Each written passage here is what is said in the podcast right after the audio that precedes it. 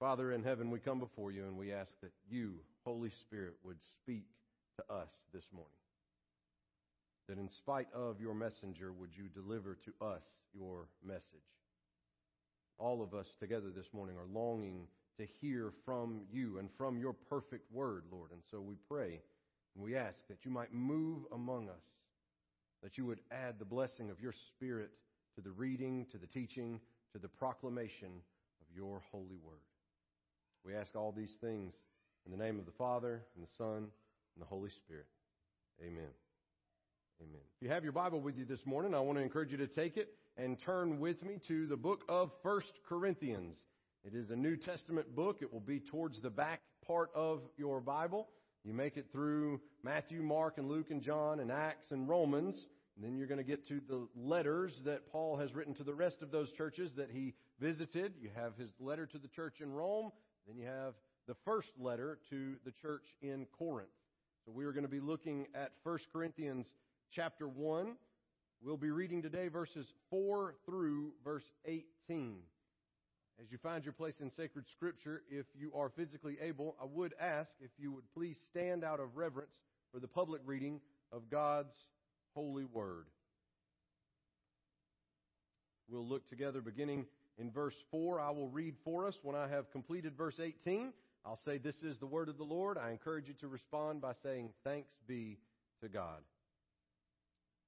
The word of the Lord says, I give thanks to my God always for you, because of the grace of God that was given you in Christ Jesus, that in every way you were enriched in him, in all speech and all knowledge even as the testimony about Christ was confirmed among you, so that you are not lacking in any gift as you wait for the revealing of our Lord Jesus Christ, who will sustain you to the end, guiltless in the day of our Lord Jesus Christ.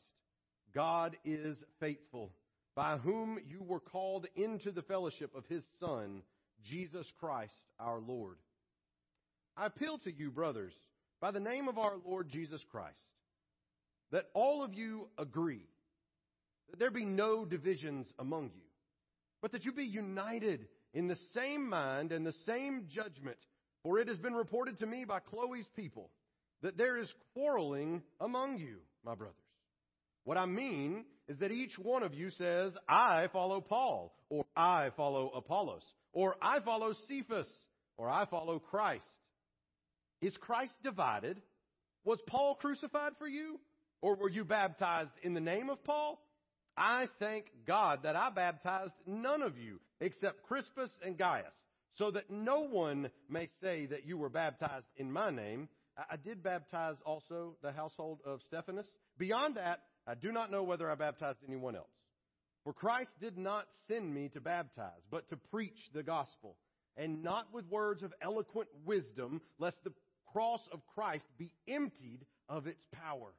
For the word of the cross is folly to those who are perishing, but to us who are being saved, it is the power of God. This is the word of the Lord. Thanks be to God. You may be seated. We come to the letter of 1 Corinthians, and it's honestly one of the earliest recordings in the New Testament that we have. Paul writes 1 Corinthians very early on after Jesus has died. He makes his trip through Corinth. He founds that church. He works with those people. You read about these voyages, these journeys in the book of Acts. We even talked about last week in Acts 20 his trip by the book by the town of Ephesus, by the city of Ephesus. Each of these letters, as you may already know, is a letter written specifically to a church in a city where a church has been planted. And so this letter is not one of his most flattering letters, if we can say it that way. He writes to the church in Corinth, and buddy, they have a lot of problems. If ever you thought, you know what, if we could just get back to the way things were in the Bible days, if we could get back to how things were in the book of Acts, then our church would really be on fire. If we could ever just be like those apostles, and then we'd really do some ministry. Let me tell you something. From the earliest chapters in Acts and the earliest letters to the churches that were established, there were problems and issues in God's churches and among God's people. Do you remember the phrase, the little saying I taught you from my counseling professor when I was in seminary? Remember, she made us begin and end every class by saying, I have issues. You have issues. All God's children have issues. I, I, just, I know you may not remember it. So to help you, why don't we do it again together this morning, okay? I, oh, I can tell y'all are so excited to participate. Try to contain your excitement now. All right, on three, we're going to say all those things together. Ready? One, two, three.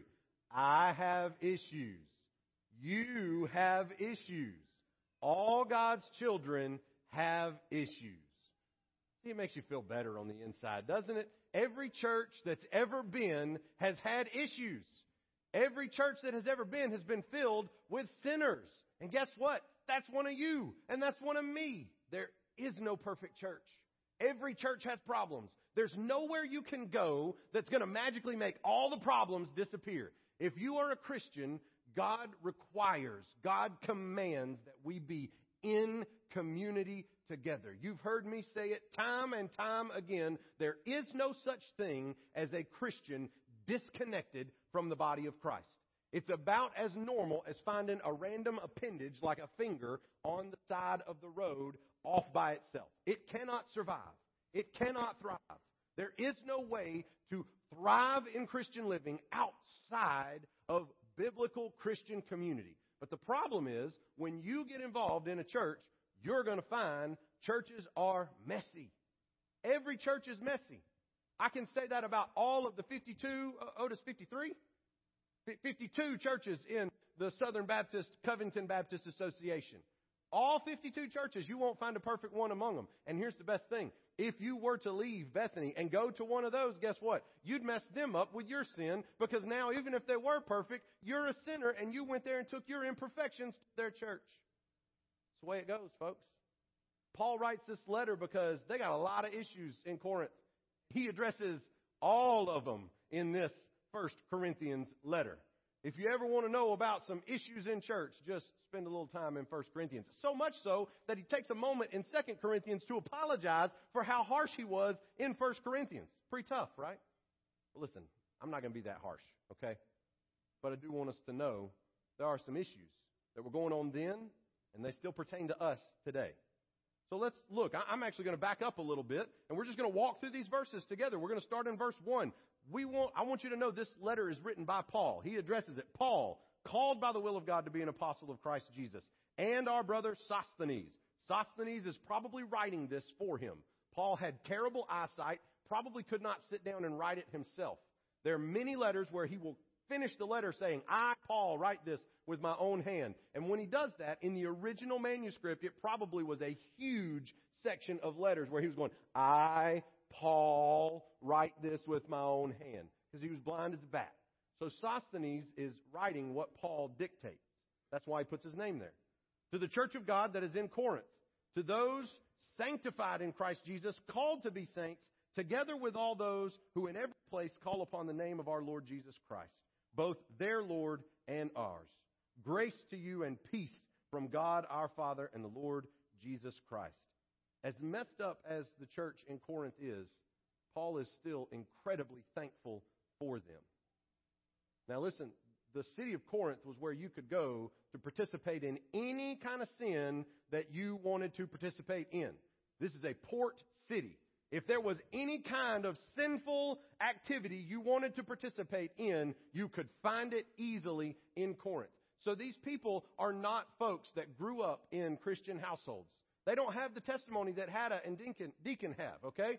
Their parents were not discipling them as they grew up. These are the people who were rough and tumble folks who got saved late in life and they are trying to change their ways. So I want you to realize if you're here this morning and you're not a person who was raised in church and maybe sometimes your language isn't super clean and maybe you still struggle with sin, you're in company with everybody that was in the church at Corinth. They were all still fighting to free themselves from sin and repent and follow Jesus. The people then, thousands of years ago, trusted in Jesus, saints called out of sin, but still living amongst sin and fighting and struggling with it every day.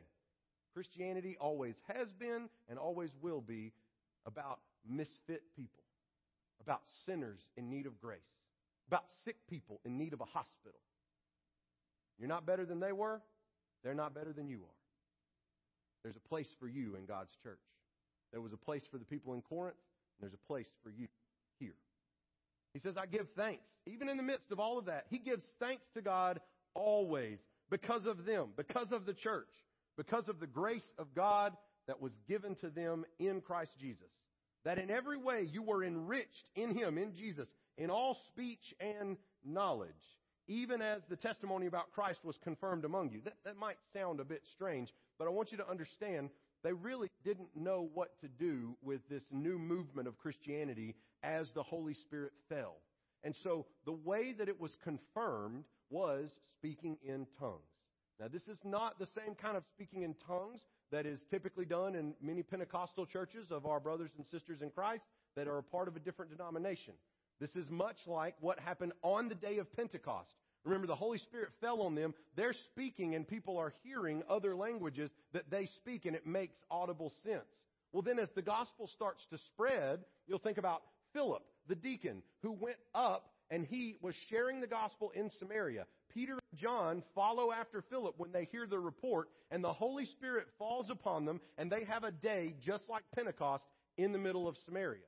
So what Paul is saying is they had a day in Corinth, just like the day of Pentecost, where all the people are gathered and they all speak different languages and there's one language being spoken and everybody's hearing their own language. Tongues are expressed and that is the sign to them that the Holy Spirit has moved on this place and these believers are real and legitimate. So that's all he's talking about. When he says in all speech and in all knowledge, as the testimony was confirmed, that's the confirming. That's why he moves on and says in verse 7 that's you're not lacking in any gift as you wait for the revealing of our Lord Jesus Christ. And I love he, he, he puts this phrase in here, and it almost would be a throwaway phrase, right? But don't miss our Lord Jesus Christ, comma, okay, who will sustain you to the end. I just love that Paul always reminds us that Jesus will hold us fast. Maybe you're in the middle of Corinth yourself. Maybe you're involved in some sort of sin that you can't seem to break free from. Maybe you've been striving to follow Jesus and the shackles and chains and temptations of this world have been pulling you back.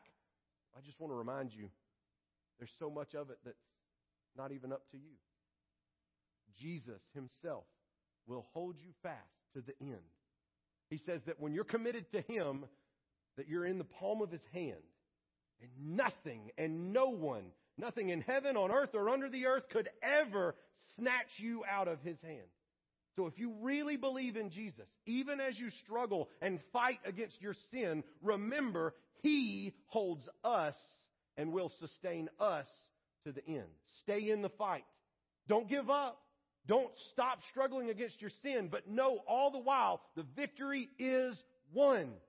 There's no need to be anxious. There's no need to be nervous. There's no need to worry. The victory is already won. Jesus Christ, who will sustain you until the end. And then he says, God is faithful, by whom you were called into the fellowship of his Son, Jesus Christ our Lord. God is always faithful. So then we move down to verse 10. Paul says, I appeal to you, brothers, by the name of our Lord Jesus Christ, that all of you agree. He must not have known about the Baptist denomination when he wrote that. Has anybody ever heard about a Baptist church that agreed on anything? Y'all remember the story from Jerry Clower, right? They were trying to buy a new chandelier for the foyer of the church, and the old man who'd been a deacon for his whole life came in, and he was about 90 years old, and they're talking about ordering a chandelier from the Sears Roebuck catalog. And the man says, let me tell y'all something. There ain't a one of y'all here in this deacon meeting that knows how to play a chandelier, much less spell it. And what we really ought to be talking about right now is how we need more lights in the church. There's Jerry Clower for you. Funny as it is, it's often true, right? Well, guess what? Whatever denomination the Corinthians were, they didn't agree neither. Paul is urging them to be in agreement with one another, to find harmony and fellowship. Man, it is so easy to decide to be mad at somebody. It is so easy not to work at a relationship. It is so easy to disagree and let connections sever. It's hard to double down and agree, to find common ground, to make the relationship and the connection work. He says all of you should be united in the same mind and the same judgment. For it has been reported to me by Chloe's people. I love that Chloe's people reported to Paul. Do you know that? Way back in Bible times, Paul had people, and his people had people, and his people were Chloe, and Chloe had people, and Chloe's people knew people, and those people knew what was going on with all the other people in the church.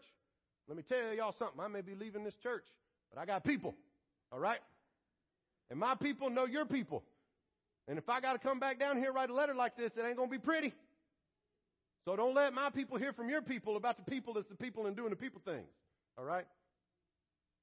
I love that even in Bible times, couldn't text message, couldn't tweet, couldn't couldn't X, whatever that is now, couldn't Snapchat, couldn't Facebook, couldn't email, couldn't do anything. But somehow word got to Paul that everything is broke loose at the church in Corinth.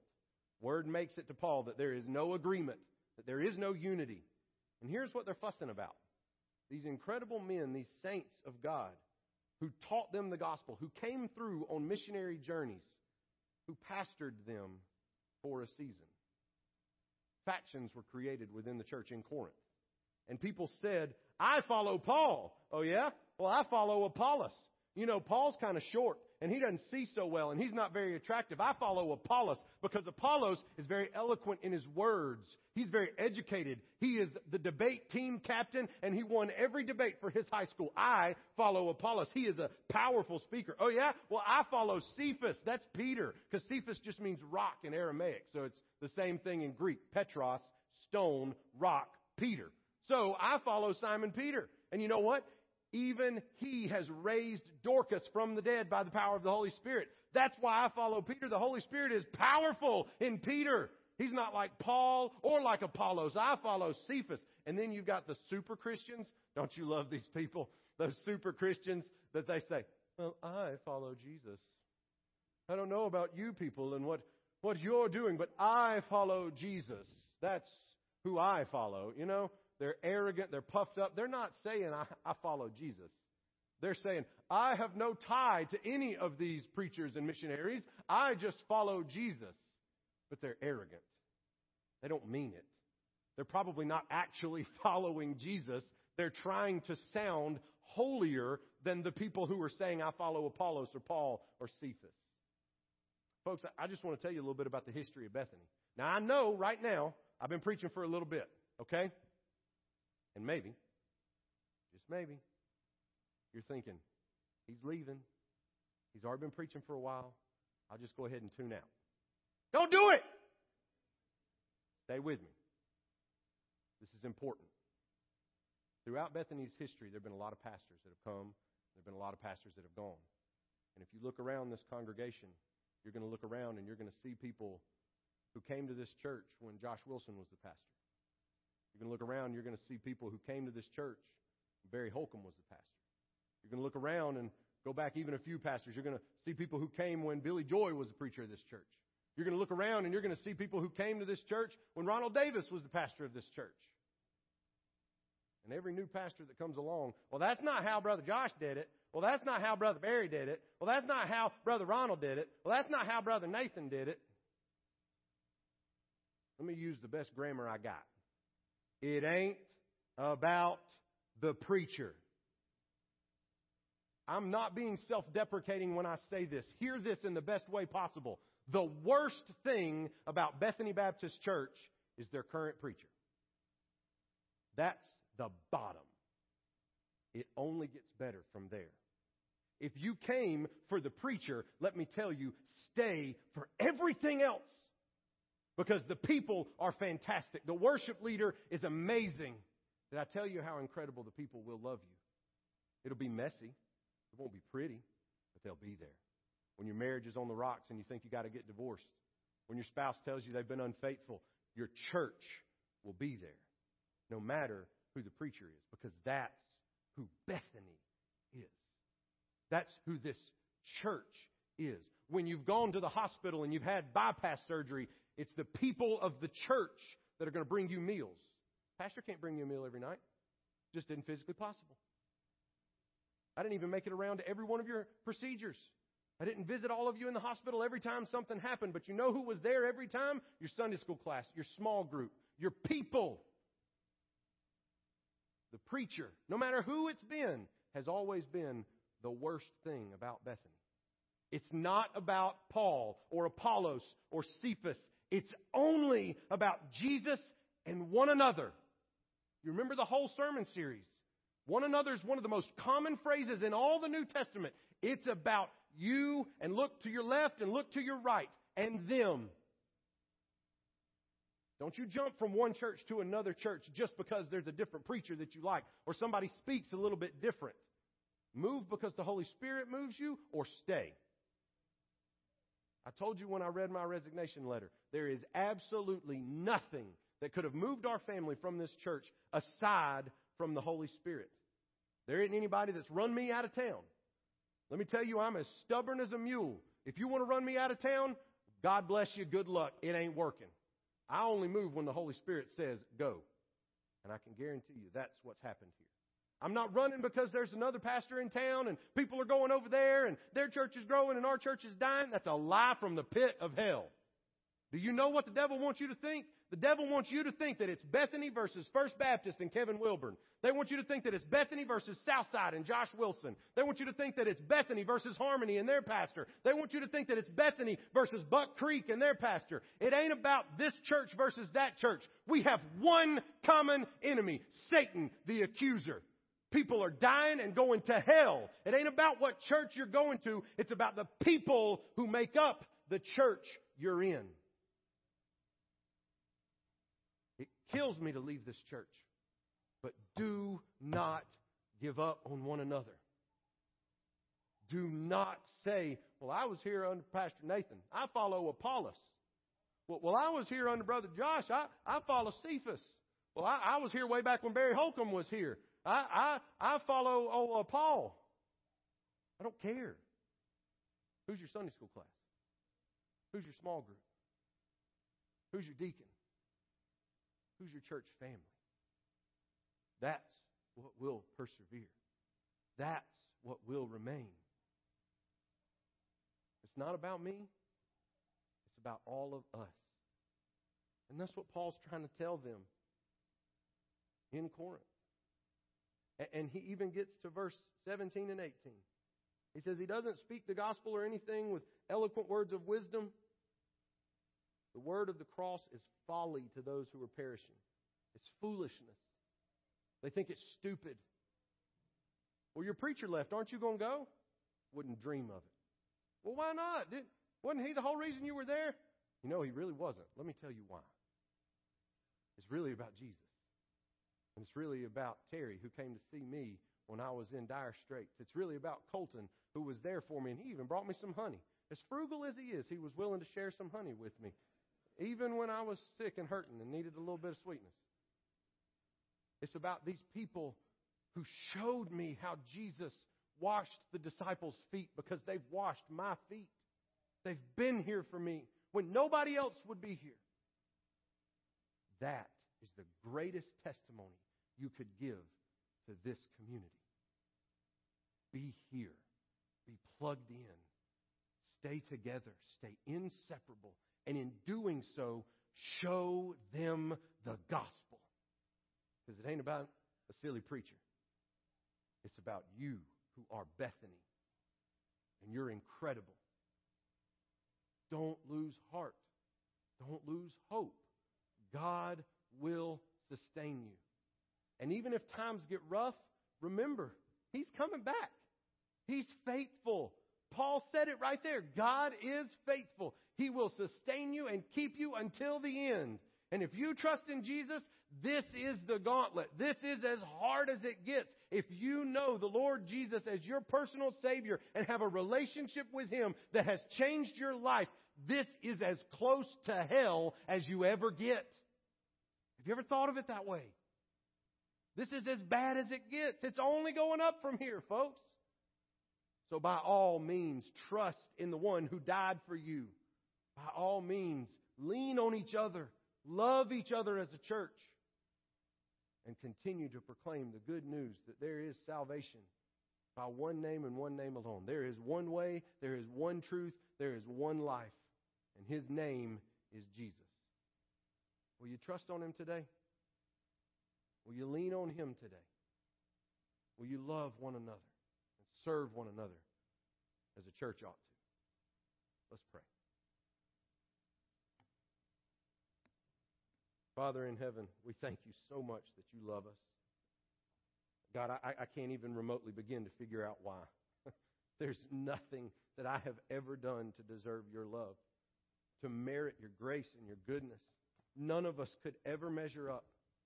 But as a perfect parent, you have shown us mercy and grace beyond what we can even begin to fathom. Lord, I, I struggle to forgive over the most minute things, and you've forgiven me for outright rebellion against you. And you offer that same forgiveness to anyone and everyone who would trust in you, who would give their life over to you and say, I want to follow Jesus. This morning, Lord, I pray if there's anyone here, anyone listening to the sound of my voice that's never trusted in you, I ask, God, that you would move on their hearts, that they might believe on your name. If you confess with your mouth that Jesus is Lord and believe in your heart that God raised him from the dead, you will be saved. Lord, let them now confess and believe on you. And Lord, for those of us who already know you and already are seeking to follow you, may we heed the words that Paul wrote to the church at Corinth and also to us today here at Bethany. May we find unity and harmony and agreement here among our brothers and sisters. May we love one another well. And may we rise above the temptation to follow one specific preacher or pastor. And let us be committed to one another. God, we love you so very much. We ask that you would move during this time of response and help us to respond in obedience. We ask all this in the name of the Father, and the Son, and the Holy Spirit.